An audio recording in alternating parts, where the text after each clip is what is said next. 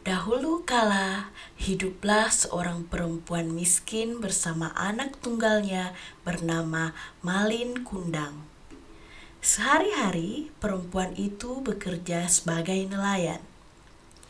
Namun, penghasilannya tidak bisa mencukupi kebutuhan sehari-hari, sehingga mereka hidup berkekurangan.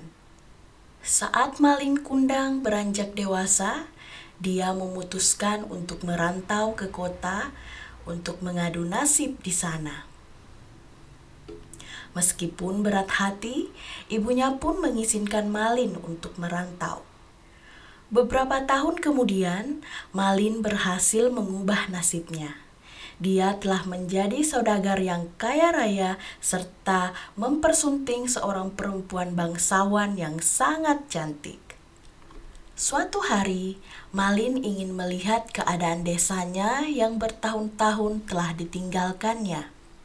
Dia datang membawa banyak uang untuk dibagi-bagikan kepada para penduduk. Penduduk desa sangat senang. Di antara mereka ada yang mengenali si Malin, yakni tetangganya sendiri.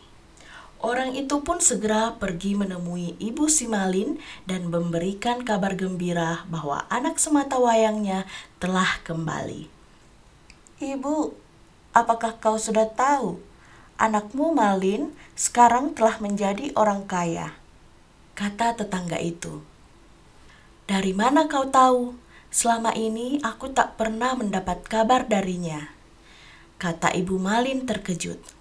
Sekarang Pergilah ke dermaga. Anakmu Malin ada di sana. Dia terlihat sangat tampan dan istrinya juga sangat cantik. Kata tetangganya lagi. Ibu Malin tak percaya. Matanya berkaca-kaca. Sungguh, ia sangat merindukan anaknya selama beberapa tahun ini. Maka ia pun segera berlari menuju dermaga. Benar saja, di sana terlihat Malin dengan istrinya yang sangat cantik.